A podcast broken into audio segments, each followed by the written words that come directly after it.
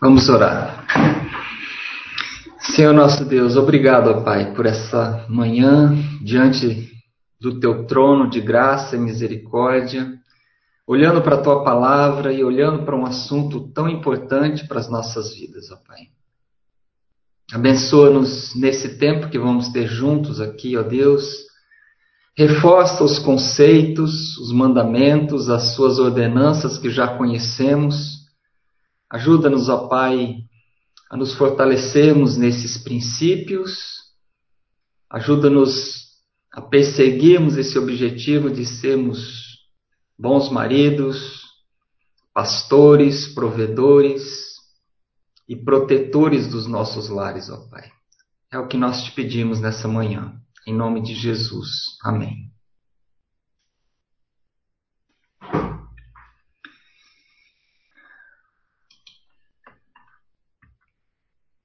Bom, essa figura é uma figura já conhecida no nosso meio, né? Mas eu quero compartilhar aqui o porquê eu, eu a coloquei. Eu, eu pedi permissão para a Elaine para compartilhar e ela, e ela deixou. Mas eu me lembro que quando eu casei, a gente voltou da lua de mel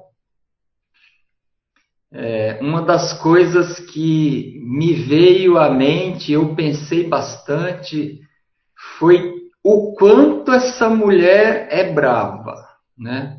Então, aqueles ajustes de retorno de lua de mel, os primeiros meses de casados, eu fui tomando consciência realmente que ela era descendente de espanhola, que era baixinha, e que as coisas tinham que andar de acordo com que ela achava que tinham que andar dentro de casa. Então, para mim foi, eu me senti aí como esse leão. Eu sou o rei da floresta, mas cara, aqui dentro as coisas têm que funcionar do jeito que eu estou falando. Então, depois, graças a Deus, ela foi ficando mais mansinha. Hoje ela é uma leoa boazinha.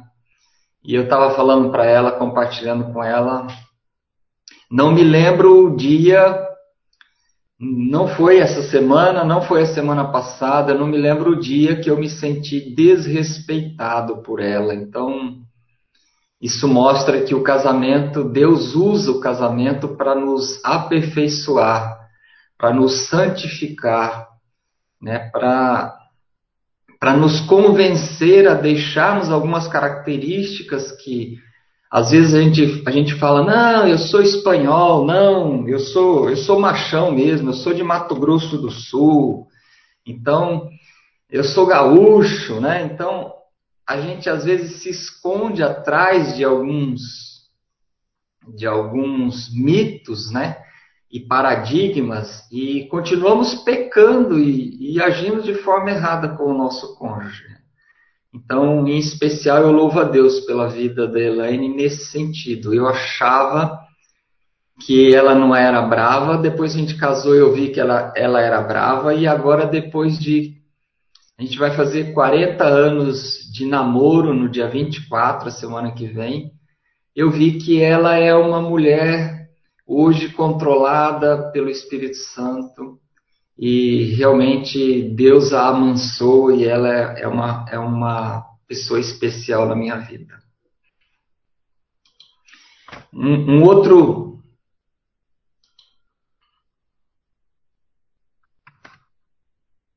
Só um minutinho. Um outro detalhe que a gente vê no casamento, né, são os acertos aí do dia a dia, né?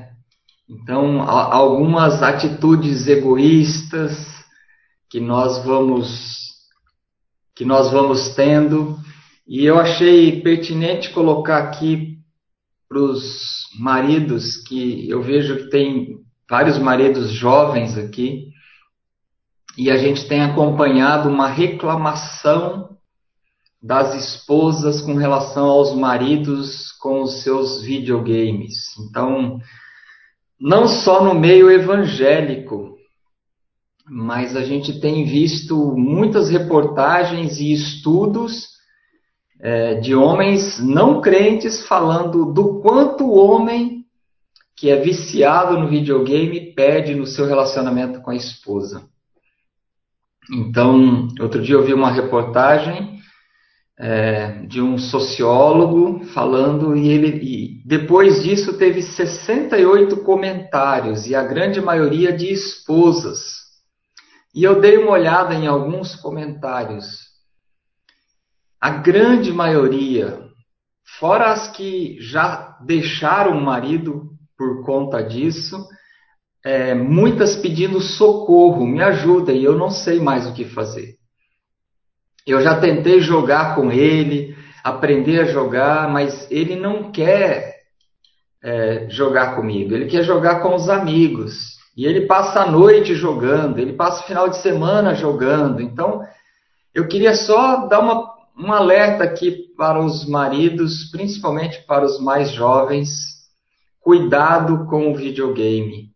Também cuidado com o tênis, cuidado com o futebol, cuidado com a motocicleta, cuidado com a bicicleta, mas principalmente cuidado com o videogame. O videogame é, eu não jogo, nunca gostei de jogar, é, mas pelo que dizem é algo viciante. Eu conheço um marido que tem problema e a gente tem estado perto, ele tem problema com jogo. Então ele tem amigos no mundo inteiro e tem problema dentro da casa dele por causa do jogo. Então, jogar tudo bem, tem que ter um hobby, é legal, mas cuidado com o tempo que se passa jogando e que reação isso está tendo com a sua esposa. Eu acho que isso se aplica a qualquer hobby que o homem tenha, qualquer esporte que ele pratique. Tem que ser de comum acordo, tem que ver como que a esposa está se sentindo com relação a isso, porque na maioria das vezes elas não se sentem amadas, se sentem rejeitadas, deixadas de lado, que não são importantes. Isso é o pior sentimento que uma esposa pode ter. E é sobre isso que nós vamos falar hoje. Então, só um, uma observação aí para os maridos e se vocês têm amigos que têm problema com relação a isso, tentem ajudá-los. Alguma observação aí? Alguém conhece algum amigo que tem problema nessa área por conta disso? Queira compartilhar? Conhecem? É um casalzinho jovem aí, a Aveline e o Darlan falando que conhecem. É, então, isso realmente se aplica, né? Então, o marido que Deus deseja.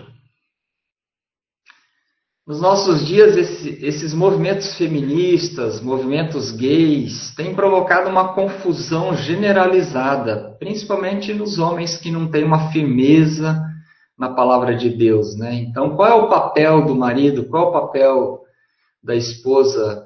É, como estabelecer uma família com as funções bem definidas?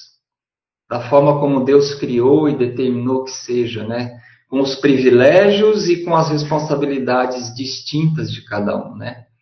Então, o perfil do marido, conforme as escrituras, qual é? Qual é o perfil do marido na Bíblia, né? Então, é possível nós termos um casamento e o amor unido ao casamento, ou o casamento é sempre um, uma queda de braço entre marido e esposa, cada um querendo conquistar o seu espaço. E eu posso afirmar para vocês, e com certeza Gustavo já tem uma boa caminhada também com a Vivian, o Oswaldo está aqui com a Inayá. Eu posso dizer para vocês que casamento e amor eles devem andar de mãos dadas, né? Romantismo, companheirismo, se sentir parte do mesmo time, remando na mesma direção, caminhando para o mesmo objetivo. Mas isso não vem de graça. Isso exige investimento.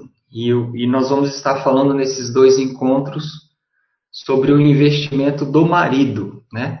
Então vamos ler lá Efésios capítulo 5, de 25 a 33, que fala assim: Marido, Amai vossas mulheres como também Cristo amou a igreja e a si mesmo se entregou por ela, para que a santificasse, tendo-a purificado por meio da lavagem de água pela palavra, para apresentar a si mesmo igreja gloriosa, sem mácula, nem ruga, nem coisa semelhante, porém santa e sem defeito. Assim também os maridos devem amar a sua mulher como ao próprio corpo. Quem ama a esposa, a si mesmo se ama, porque ninguém jamais odiou a sua própria carne. Antes a alimenta e dela cuida, como também Cristo o faz com a igreja, porque somos membros do seu corpo. Eis porque deixará o homem a seu pai e a sua mãe, se unirá sua mulher, e se tornarão os dois uma só carne. Grande é este mistério, mas eu me refiro a Cristo e à Igreja. Não obstante, vós, cada um de per si também, ame a sua própria esposa como a si mesmo, e a esposa respeite ao marido. Então, a pergunta que nós, maridos, poderíamos estar fazendo aqui é: por que, que nós temos que amar a nossa esposa? Por que, que nós não temos que aprender a liderar a nossa esposa? Já que nós somos os líderes do, do lar, por que, que nós não, não, não estudamos o como liderar a sua esposa? Né? Porque a liderança da nossa esposa, como a liderança de Cristo para com a igreja, veio pelo amor. Né? Então, o ser líder não é o ser o melhor, não é ser o juiz, não é ser o que merece respeito, mas o ser líder é ser como Cristo é.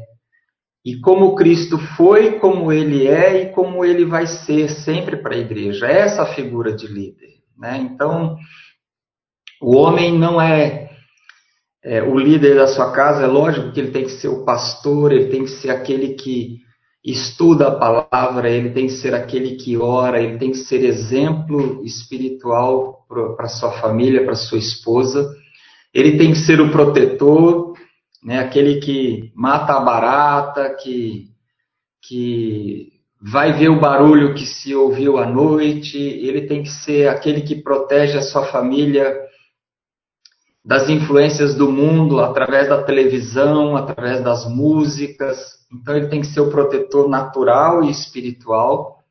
E ele tem que ser o provedor também, aquele que levanta cedo e vai para o trabalho e vai buscar o sustento para sua família. Mas tudo isso é, direciona o homem para uma liderança. Agora, como deve ser essa liderança, né? Então aí essa liderança deve ser com amor. Ela deve ser da forma como Jesus falou, aquele que quer ser grande, aquele que quer ser o maior, seja o quê? Seja um servo, né? Então esse amar vem pela liderança sendo um servo, sendo exemplo, sendo o primeiro a dar o perdão, sendo o primeiro a pedir o perdão. Então, nós só vamos ser líderes dos nossos lares se nós formos servos das nossas esposas, né? Nós só vamos provar o nosso amor pelos nossos filhos se nós tratarmos as nossas esposas, que é a mãe deles, com amor, com consideração, com cuidado, com amabilidade, com romantismo, né? Então, é isso que esse texto está falando. Nós não temos que aprender a liderar. A, liderança já está implícita. Quando Paulo fala aí em Efésios, no capítulo 5 mesmo, que as esposas devem ser submissas, já, já está implícito aí a liderança do marido. Então, é, nós na, já nascemos com essa liderança, né? Nós já nascemos é, com com esse ímpeto de liderar onde nós estivermos, né?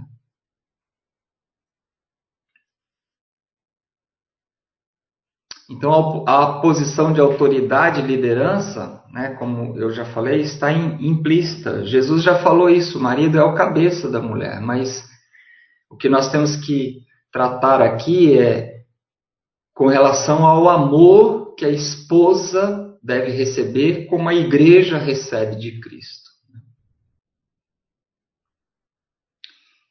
Então, aí no, do versículo 25 ao 27, amem suas mulheres como Cristo amou.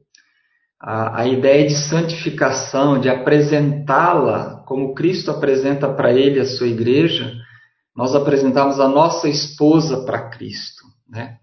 Então, às vezes, um bate-papo com maridos, a gente ouve reclamações da esposa, né?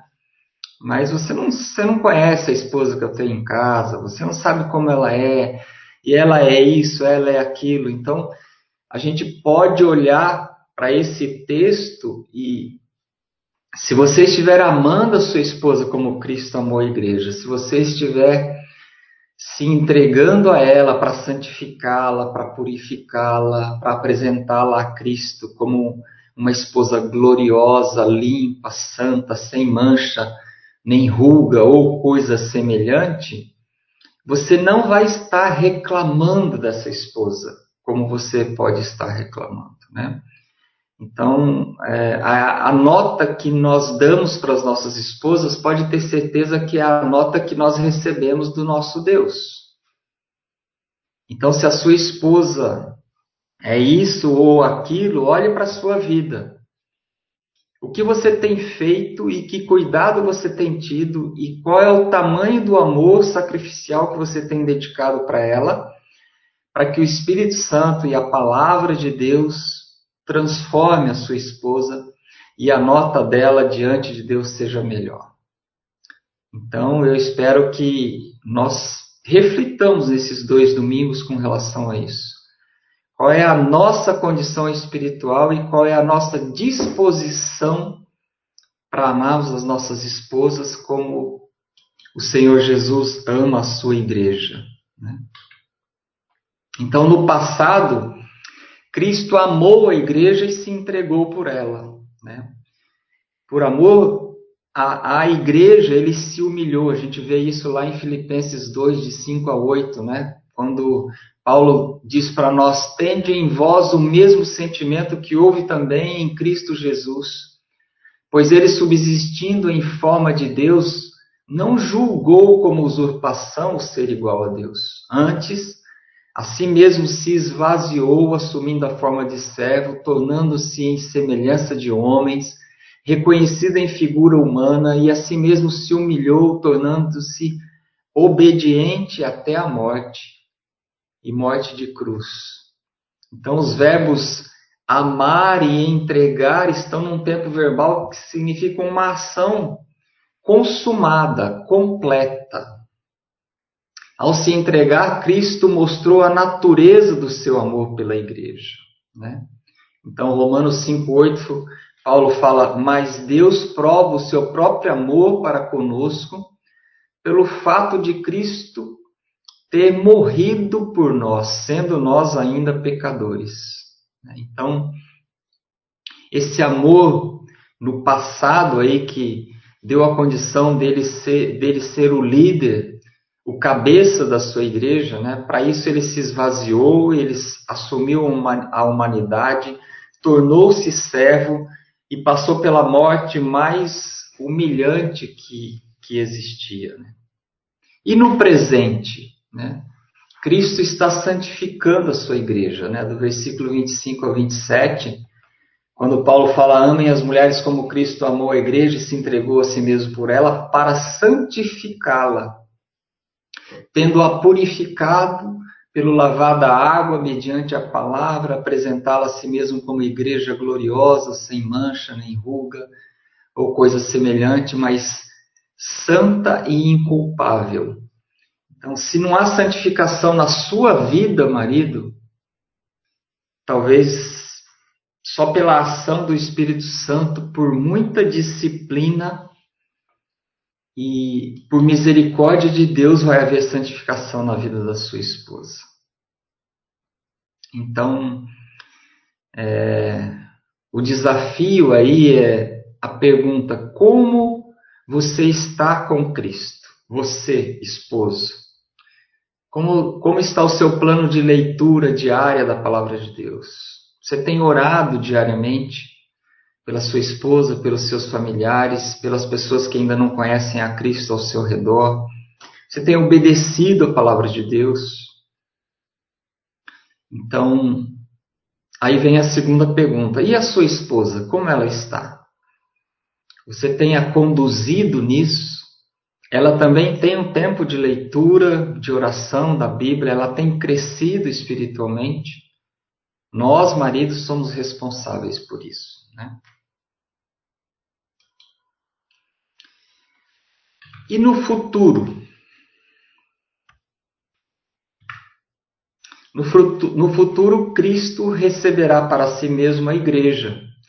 Então, Paulo tinha essa, essa isso em mente, né, nesse futuro, quando ele, ele escreve para na segunda carta aos Coríntios, capítulo 11, versículo 2, depois Colossenses 1, 28, a gente lê: O zelo que tenho por vocês é um zelo que vem de Deus. Eu os prometi a um único marido, Cristo, querendo apresentá-los a Ele como uma virgem pura. E em Colossenses 1, 28, nós o proclamamos advertindo e ensinando a cada um com toda sabedoria, a fim de que apresentemos todo homem perfeito em Cristo. Então, essa ideia de salvação, santificação e glorificação, essa responsabilidade que Paulo sentia pelo, pela igreja e pelos seus discípulos, que o homem também deve sentir pela sua esposa, pela sua família, que é uma parte da igreja, pelos seus discípulos, seus filhos, e investir é, tempo com eles e dando exemplo para eles. Né? Então, o amor do marido pela esposa é um mandamento, né? Então, qual que é a razão para se ter um mandamento? Precisa realmente de um mandamento? Né? Então, a maior razão do mandamento para o marido amar a sua esposa é de que a autoridade do marido está modelada na autoridade de Cristo. Então, por trás desse conceito de casamento, dessa doutrina teológica de Cristo e a igreja, assim como Cristo fez, os maridos devem fazer. Então, assim como Cristo morreu e cuida da sua igreja hoje vai glorificá-la no futuro, os homens devem fazer com as suas esposas. Alguma coisa até aqui? Talvez eu esteja falando tudo que você já conhece, mas que valha como recordação, como desafio, para nós continuarmos perseguindo isso até o fim das nossas vidas, né? Porque o casamento ele passa por fases diferentes, né? Você pode num dado momento achar que está liderando a sua esposa da forma correta e, e não está. Aí aquilo passa, aquilo que você fazia, que você achava que eu trabalho, eu tenho um bom cargo, eu ganho um bom salário, eu dou conforto, é, não falta nada na minha casa vai chegar no momento que isso não é suficiente. Você vai se convencer que amar a esposa como Cristo amou não é só o sustento, não é só o ser o provedor. Né? Então, mesmo que você já saiba de, de, tudo isso, vamos tomar isso como uma recordação. Né?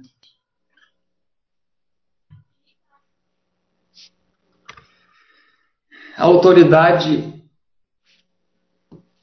de Cristo sobre a igreja se baseia no seu sacrifício, né? Quando os maridos amam, eles refletem esse esse sacrifício. Né? E a autoridade do marido está baseada então nesse seu amor sacrificial por ela. Quando o marido não ama como Cristo amou a sua igreja, a sua autoridade está enfraquecida.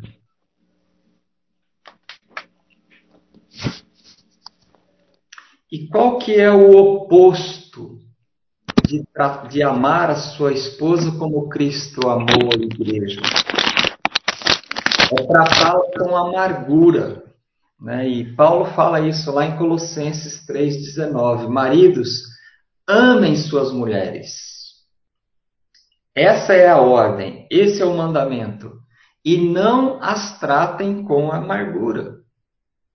Porque se o homem trata a mulher com amargura, ela sente isso, ela sente que ela não é amada, ela sente a falta de cuidado, o desprezo, às vezes até raiva que o marido é, tem no tratamento para com ela. Né? Então, o marido precisa desse mandamento de amar a sua esposa por causa da dureza do seu coração. Então, todos nós temos um coração corrupto, um coração maldoso, um coração egoísta, egocêntrico, né? Então, é, quando lá em Mateus 19, 8, quando Jesus responde para os seus discípulos, ele fala: Moisés lhes permitiu divorciar-se de suas mulheres por causa da dureza do coração de vocês. Não foi assim desde, de, desde o princípio.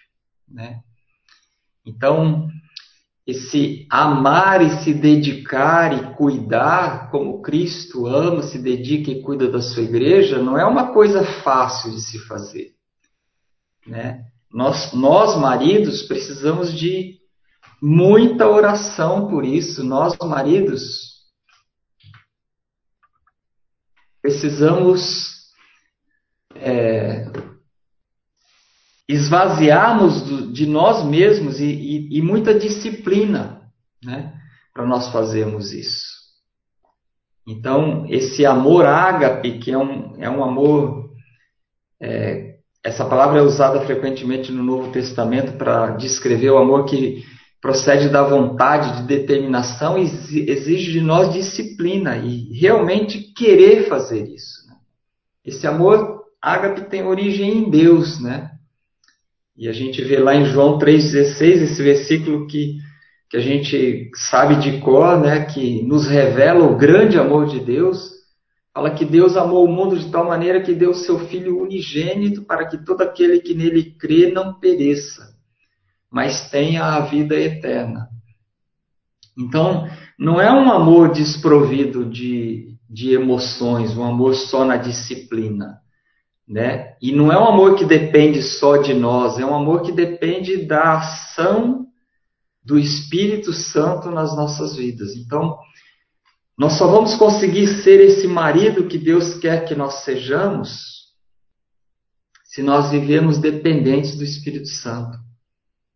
Nós só vamos ser exemplos para as nossas esposas e para os nossos filhos se nós diariamente buscarmos a Deus. Ele que vai nos fortalecer. É na dependência do Espírito Santo que nós vamos conseguir é, amar as nossas esposas dessa forma.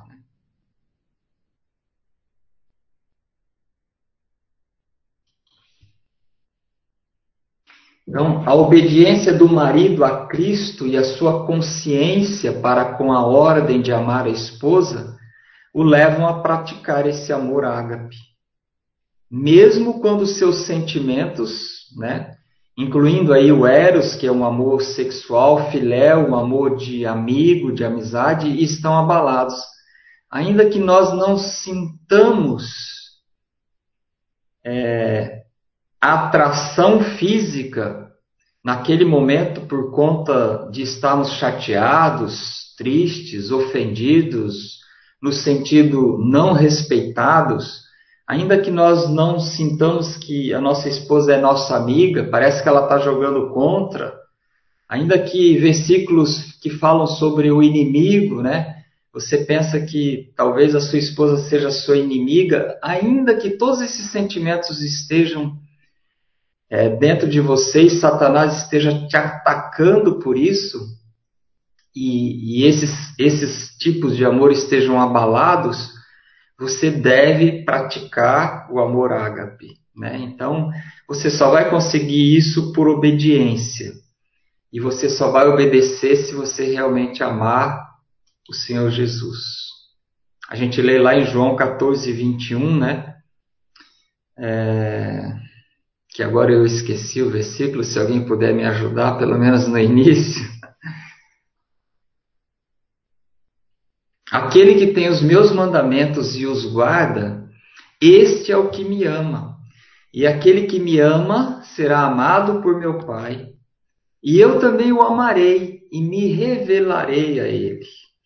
Né? Então, nós só vamos conseguir ser esse marido se nós tivermos os mandamentos, se nós conhecermos os mandamentos. E como é que nós vamos conhecer os mandamentos? Se nós abrirmos a nossa Bíblia e lermos a nossa Bíblia. Né? Então, só conhecendo os mandamentos e na dependência do Espírito Santo, obedecendo a esses mandamentos, nós vamos conseguir amar as nossas esposas com esse amor ágape, né?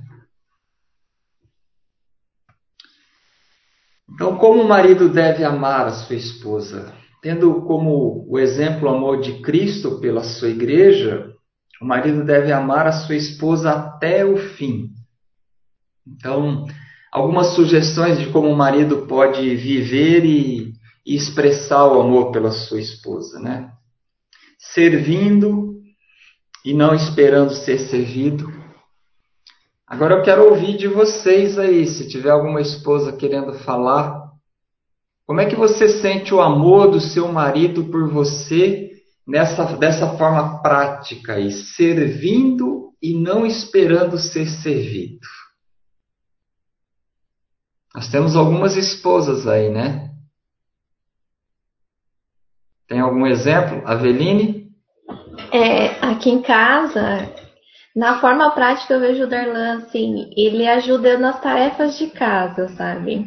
Uhum. Somente agora que eu voltei a é, trabalhar presencialmente, e ele está trabalhando de forma remota, então ele ainda continua em casa. Então a gente dividiu algumas tarefas é, que eu teria que fazer durante a semana, mas eu ficaria sobrecarregada. Uhum. Ele faz e aí o final de semana eu faço aquela faxina e tal. Então, assim, eu vejo ele servindo muito nessa, nessa, nessa parte prática de ajudar mesmo com as tarefas, sabe? E, e isso tirou um, um peso, porque eu, no início eu não estava conseguindo gerir muito bem essa volta de ficar o dia inteiro trabalhando, chegar, fazer as coisas, preparar a comida final de semana para a semana inteira. Então ele ajudou muito né, nessa parte e aprendeu a cozinhar também, assim, foi uma coisa Olha que ele cozinha super bem, e engraçado que tipo ele aprendeu comigo algumas coisas e a comida parece que eu estou comendo a minha comida. Isso é muito legal. Legal.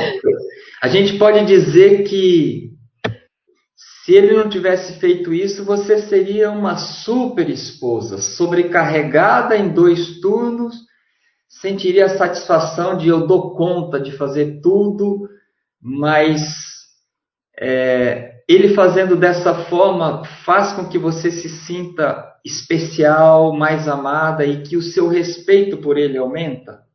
Podemos afirmar isso? Ah, com certeza, com certeza. Até porque a gente tem mais tempo aí de ficar junto, né?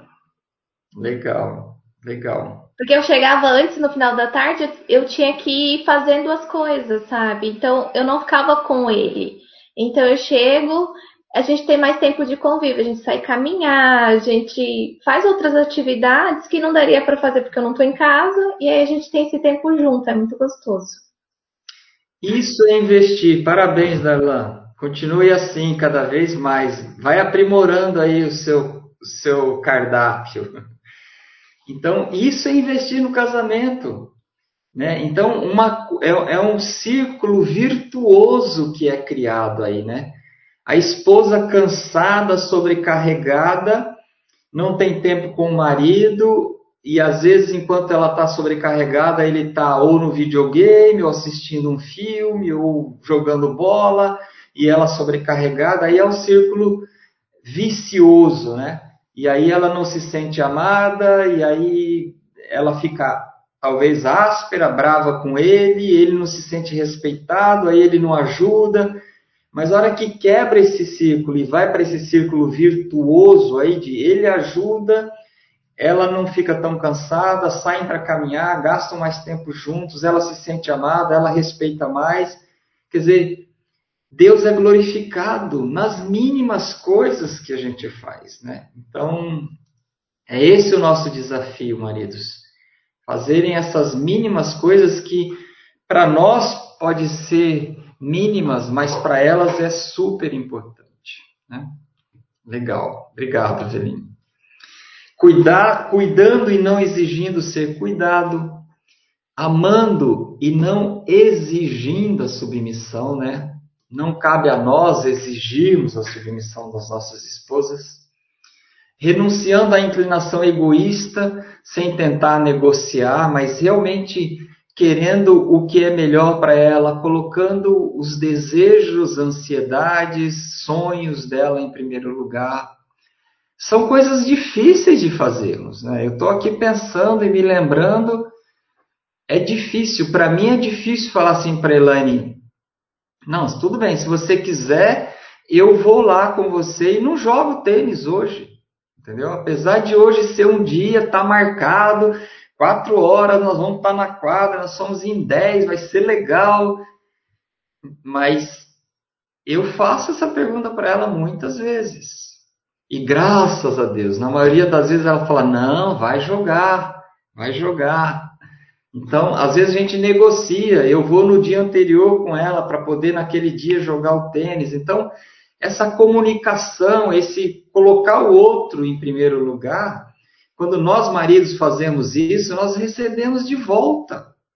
Porque tudo que nós plantamos, nós vamos colher. Né? Então, é muito interessante nós estarmos de forma prática fazendo isso, né? Morrendo para si mesmo voluntariamente. É isso, é isso, é deixar de fazer o que eu quero fazer para fazer o que é importante para minha esposa, né? Então, é, sendo instrumento de Deus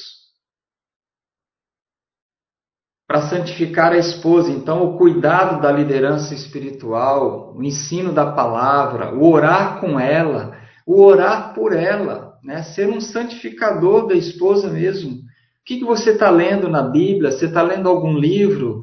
Você vai participar desse encontro das mulheres? Então, é, vamos fazer um, um, um bimestre do CTL juntos? Esse tipo de coisa, né? De forma prática. Alguém mais quer compartilhar alguma coisa com relação a isso? Alguma esposa.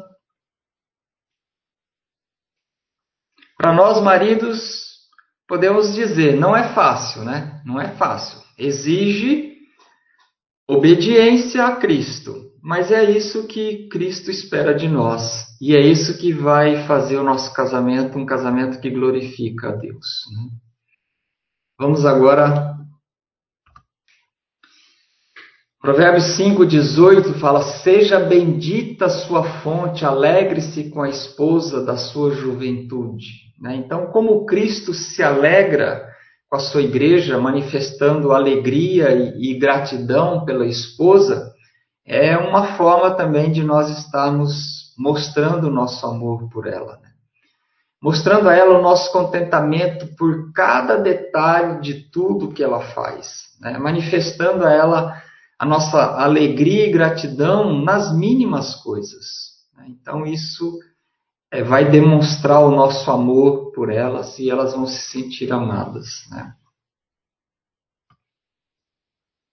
Então, liderança é o chamado divino de um marido para tomar a responsabilidade primordial de liderar o lar, porém, com uma atitude de servo, como Cristo, provendo, proteção e fazendo provisão para o seu lar. Né? Então, nós somos chamados para essa liderança. As nossas esposas esperam de nós essa liderança. Elas não esperam de nós um marido ditador, autoritário. É, liderar dessa forma não é tomar decisões sozinhos, nem delegar alguma coisa para sua esposa fazer com, com autoritarismo. Né? Então, nós somos o cabeça, e a gente vê isso nos dois versículos anteriores, aquela passagem que a gente leu, né? Efésios 5, de 23, 24, a gente vê. Porque o marido é o cabeça da mulher, como também Cristo é o cabeça da igreja, sendo este mesmo o salvador do corpo. Então, maridos, amai vossa mulher como também Cristo amou a igreja e a si mesmo se entregou por ela. A gente vê lá em 1 Coríntios 11, 3, quero entretanto que saibais ser Cristo cabeça de todo homem e o homem o cabeça da mulher e Deus o cabeça de Cristo. Né? Então tem várias passagens que a gente deve olhar aqui que o marido é, antes de tudo, um servo, né? Então, Jesus serviu, Jesus lavou os pés dos seus discípulos, Jesus deu exemplo de humildade para nós seguirmos, né? O marido é um modelo para a esposa e para os seus filhos. Então, Mateus 20, 28 fala como o filho do homem que não veio para ser servido, mas para servir e dar a sua vida em resgate por muitos. E João 13,15, eu lhes dei o exemplo para que vocês façam como lhes fiz. Então, para servir, para servir e ser modelo, o marido precisa gastar tempo com a sua família. A gente vê lá em Mateus 6, Marcos 6, 31 e 32, Havia muita gente indo e vindo a ponto deles não terem tempo para comer. Jesus lhes disse: Venham comigo para um lugar deserto e descansem um pouco. Assim eles se afastaram num barco para um lugar deserto. Então, gastar tempo. Né? Então, é, muitas vezes é, a gente se esconde atrás da ideia de ah, mas o tempo que eu gasto é um tempo de qualidade, né? Eu não tenho muito tempo, mas o tempo que eu tenho é de qualidade. Há quem afirme que não existe tempo de qualidade se não existir quantidade de tempo, né? Então, é, quanto mais tempo nós gastarmos com as nossas famílias, mais chance nós temos de ter lembranças de qualidade, momentos de qualidade.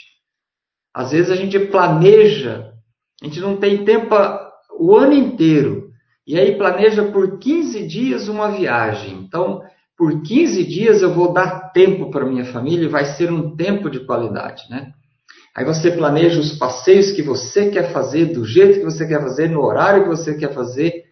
E são 15 dias de briga, de chateação, não era o que a família queria. Então, a qualidade não, não vem é, sem quantidade. Nós precisamos gastar tempo. Às vezes é, como fala o pessoal, gastar tempo de bobeira, sem fazer nada, caminhando, é, ficando assistindo alguma coisa juntos, jogando um joguinho. Então, nós temos que gastar tempo, porque é, daí vai vir a qualidade do relacionamento. Né? Agora nós vamos passar rapidamente para o viver, vivendo a vida comum do lar. Então, a responsabilidade primeira pelo bom andamento do casamento é do marido, né? E, e, o, e Pedro dá na sua carta orientações práticas, como o marido deve tratar a esposa. E, mais uma vez, a gente cai num, num, numa passagem que com certeza é conhecida de vocês. Né? Do mesmo modo, vocês, marido, sejam sábios no convívio com, com suas mulheres e tratem-nas com honra, como parte mais frágil e co-herdeiras do dom da graça da vida de forma que não sejam interrompidas as vossas orações. Então, esse convívio é, com as suas mulheres, tra tratando-as com honra, tratando-as como parte mais frágil, estar atentos aos seus sonhos, aos seus medos, aos seus desejos, colocando a pessoa dela é, em primeiro lugar. Então, é dessa forma que nós vamos estar amando as nossas esposas como Cristo amou a igreja. Viver com discernimento, conhecimento, né? conhecer a si mesmo. Quem, quem é você? Quais são os seus pecados? Quais são as suas fraquezas? Qual é o seu papel no seu relacionamento com a sua esposa? Né? Então, Você tem que ter discernimento disso, conhecimento. Você tem que se colocar diante de Deus e, e deixar que a palavra dele e o Espírito Santo te mostre os seus pecados, abandonar os seus pecados. E também conhecer a sua esposa. O que, que ela gosta, o que, que a faz se sentir amada e fazer isso para ela. Né? Conhecer a Deus. Né? Então, um casamento feliz envolve três pessoas, né? Você, a sua esposa e Deus entre vocês. Né? Então, a busca do conhecimento a Deus vai nos capacitar a ser o marido que Deus quer que nós sejamos. Né? Então, conhecer a Deus é primordial e essencial para que o homem chegue ao verdadeiro conhecimento de si próprio e de seus semelhantes. Primeiramente, conhecer a Deus, porque aí, conhecendo a grandeza, a santidade, a justiça, o amor, a bondade, a misericórdia de Deus, nós vamos ver o quanto nós somos necessitados disso tudo dele. Né? Então, como que nós vamos conhecer a Deus? Não tem outra forma. É convivendo com Deus, é lendo a palavra dele, lendo a história dele, né? que vai de Gênesis a Apocalipse, nós vamos ter uma ideia real de quem é o nosso Deus, né? de, de conhecimento verdadeiro de todas as ações, como Deus agiu com Adão, como Deus agiu com Abraão, com Moisés, depois no Novo Testamento, né? como ele levou Paulo a Cristo, como, como Deus é, se revelou para João em Apocalipse. Né? Então, tudo isso nós vamos conhecer se nós buscarmos a palavra dele e estudarmos a palavra dele. Né? Uma outra coisa que Pedro nos ensina é viver com sensibilidade, né? Considerar que a esposa é mais frágil fisicamente. Então, tem coisas que você tem que tomar cuidado e a vida inteira fazer para ela. Né? Mulher, eu brinco com a, com, com a Elaine, eu falo para ela, quando ela, às vezes ela vai na frutaria sozinha, eu estou trabalhando, não dá tempo em, termos de horário de eu ir com ela, mas eu fico atento, eu estou trabalhando em casa, a hora que ela chega eu corro lá para descarregar as caixas, eu falo para ela, mulher bonita não pode carregar peso, né? Então, é, com certeza, se você casou com a sua esposa é porque ela é bonita, porque ela é linda. Então, mulher bonita não tem que carregar peso, né? Nós somos os marmanjos para carregar peso para elas, né? Então, alguns cuidados, elas são frágeis fisicamente. Considerar que a esposa é mais frágil também emocionalmente, né? Maridos, amem suas mulheres e não as tratem com amargura Cuidado com a forma como você fala, a forma como você atende o telefone quando ela te liga, quando ela vem falar alguma coisa, como você reage com ela. Ela sente as coisas emocionalmente, muito mais do que você. Né? Às vezes, uma coisa que é natural para você fazer, para sua esposa, é um peso. Né? Então, fique atento a isso. Considerar a esposa ao exercer a autoridade como marido. Considere-a é, como alguém que merece ser amada e tratada com amabilidade, ainda que você seja o líder do seu lar. Tratá-la com dignidade. Né? Maridos, levem a vida como do lar com sua esposa, com conhecimento, sabendo que ela é o vaso mais frágil e tratando-a com dignidade. É tratá-la com honra. Né? honrar a sua esposa em todos os lugares, em todos os momentos, onde estiver, tratá-la com honra. Isso é importante para elas. Faz com que elas se sintam especiais, amadas e cuidadas. Né? Então, nossa expectativa, depois desses dois encontros, é que você possa ouvir da sua esposa: quando você faz isso, eu me sinto amada e cuidada. É esse o objetivo. Porque quando nós ouvimos das nossas esposas isso, eu me sinto amada e cuidada quando você está fazendo isso, significa que nós estamos na direção certa. Nós estamos sendo obedientes e fazendo o que o Senhor Jesus quer que nós façamos, porque Ele ama e cuida da sua igreja. Né?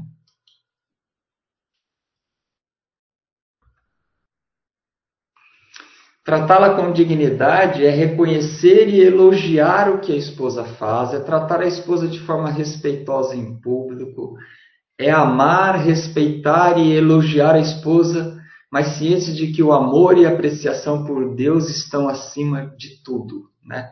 Então é honrar, glorificar, adorar e obedecer a Deus em primeiro lugar, né? E colocar sua esposa em segundo lugar, antes dos seus filhos. Né? A gente vê muitos conflitos entre marido e mulher por causa dos filhos. A gente vê o marido venerando os filhos, tendo os filhos como ídolos, e a gente também vê as esposas tendo os filhos como ídolos. Depois os filhos vão se casar, vão constituir família, vão embora e vão ficar os dois novamente. E se não investiram nesse relacionamento, o homem amando a esposa e a esposa respeitando o marido, eles vão ser dois estranhos e vão ter grandes dificuldades no relacionamento depois que os seus pequenos ídolos cresceram e foram embora. Né? Pedro apresenta ainda duas razões para que o marido trate a esposa com conhecimento, com sensibilidade e com dignidade, né? A primeira é que a mulher é herdeira da mesma graça de Deus. Então, marido e esposa são iguais, apesar de serem diferentes é, geneticamente, biologicamente, nós somos iguais, criados por Deus, salvos por Deus e temos os mesmos privilégios é, que Deus concede a nós, né, seres humanos filhos dele. E a segunda razão é que a vida de oração é diretamente influenciada pelo relacionamento conjugal, né?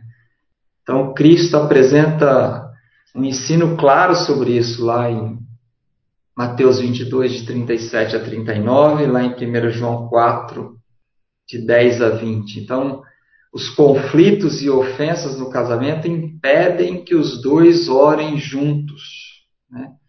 É uma outra coisa importante para nós estarmos fazendo com as nossas esposas, orando juntos com elas pelos motivos e necessidades da nossa igreja, dos nossos irmãos, da nossa família, dos que são convertidos nas, na, nas nossas famílias, dos que não são convertidos, pelos nossos amigos que não conhecem a Cristo, estarem orando juntos por objetivos em comum é, para o nosso futuro, né? A área de finanças, a área de a área profissional de um ou do outro. Né? Então nós estamos fazendo isso juntos. A oração mútua não pode existir onde não há amor e perdão mútuos. Então, para nós fazermos isso, é, nós só vamos conseguir fazer isso se nós estivermos vivendo o perdão mútuo dentro do lar, né? Só para terminar, é o maior privilégio que nós temos como crentes no Senhor Jesus. Ninguém mais tem esse privilégio.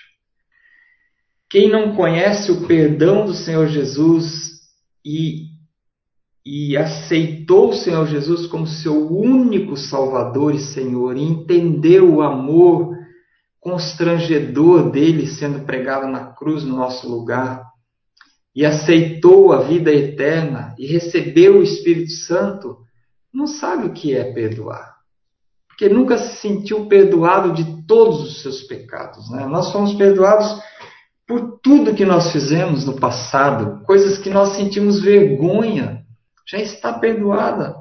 Por tudo que nós fazemos e vamos fazer hoje, pelas ofensas que nós vamos cometer diante da santidade de Deus hoje, no futuro, está tudo perdoado. E nós, casais crentes do Senhor Jesus, temos esse privilégio de viver essa troca de perdão, né? Me perdoa pelo que eu fiz. Aí o, o cônjuge perdoa, você se sente perdoada, a comunhão é restaurada, conversa de novo, não tem aquele negócio de daqui um mês traz à tona aquilo que foi feito no mês passado, aquela ofensa, e cria raízes de amargura e mágoas. Né? Nós conhecemos é, um casal especificamente que coisas que aconteceram na lua de mel, eles já fizeram 50 anos de casados, ainda é trazido à tona toda vez que briga. Então, é, coisas de 30, 40 anos atrás. Então, só quem experimenta o perdão do Senhor Jesus e vive isso dentro do lar vai poder ter paz e crescerem juntos e, e glorificarem a Deus como casal. Né? Então, hoje nós paramos por aqui. No domingo que vem a gente continua falando sobre nós, maridos, e como nós devemos liderar os nossos lares. Que exemplos nós temos, o que fazer. Vamos conversar mais um pouco no domingo que vem sobre isso de novo, tá bom?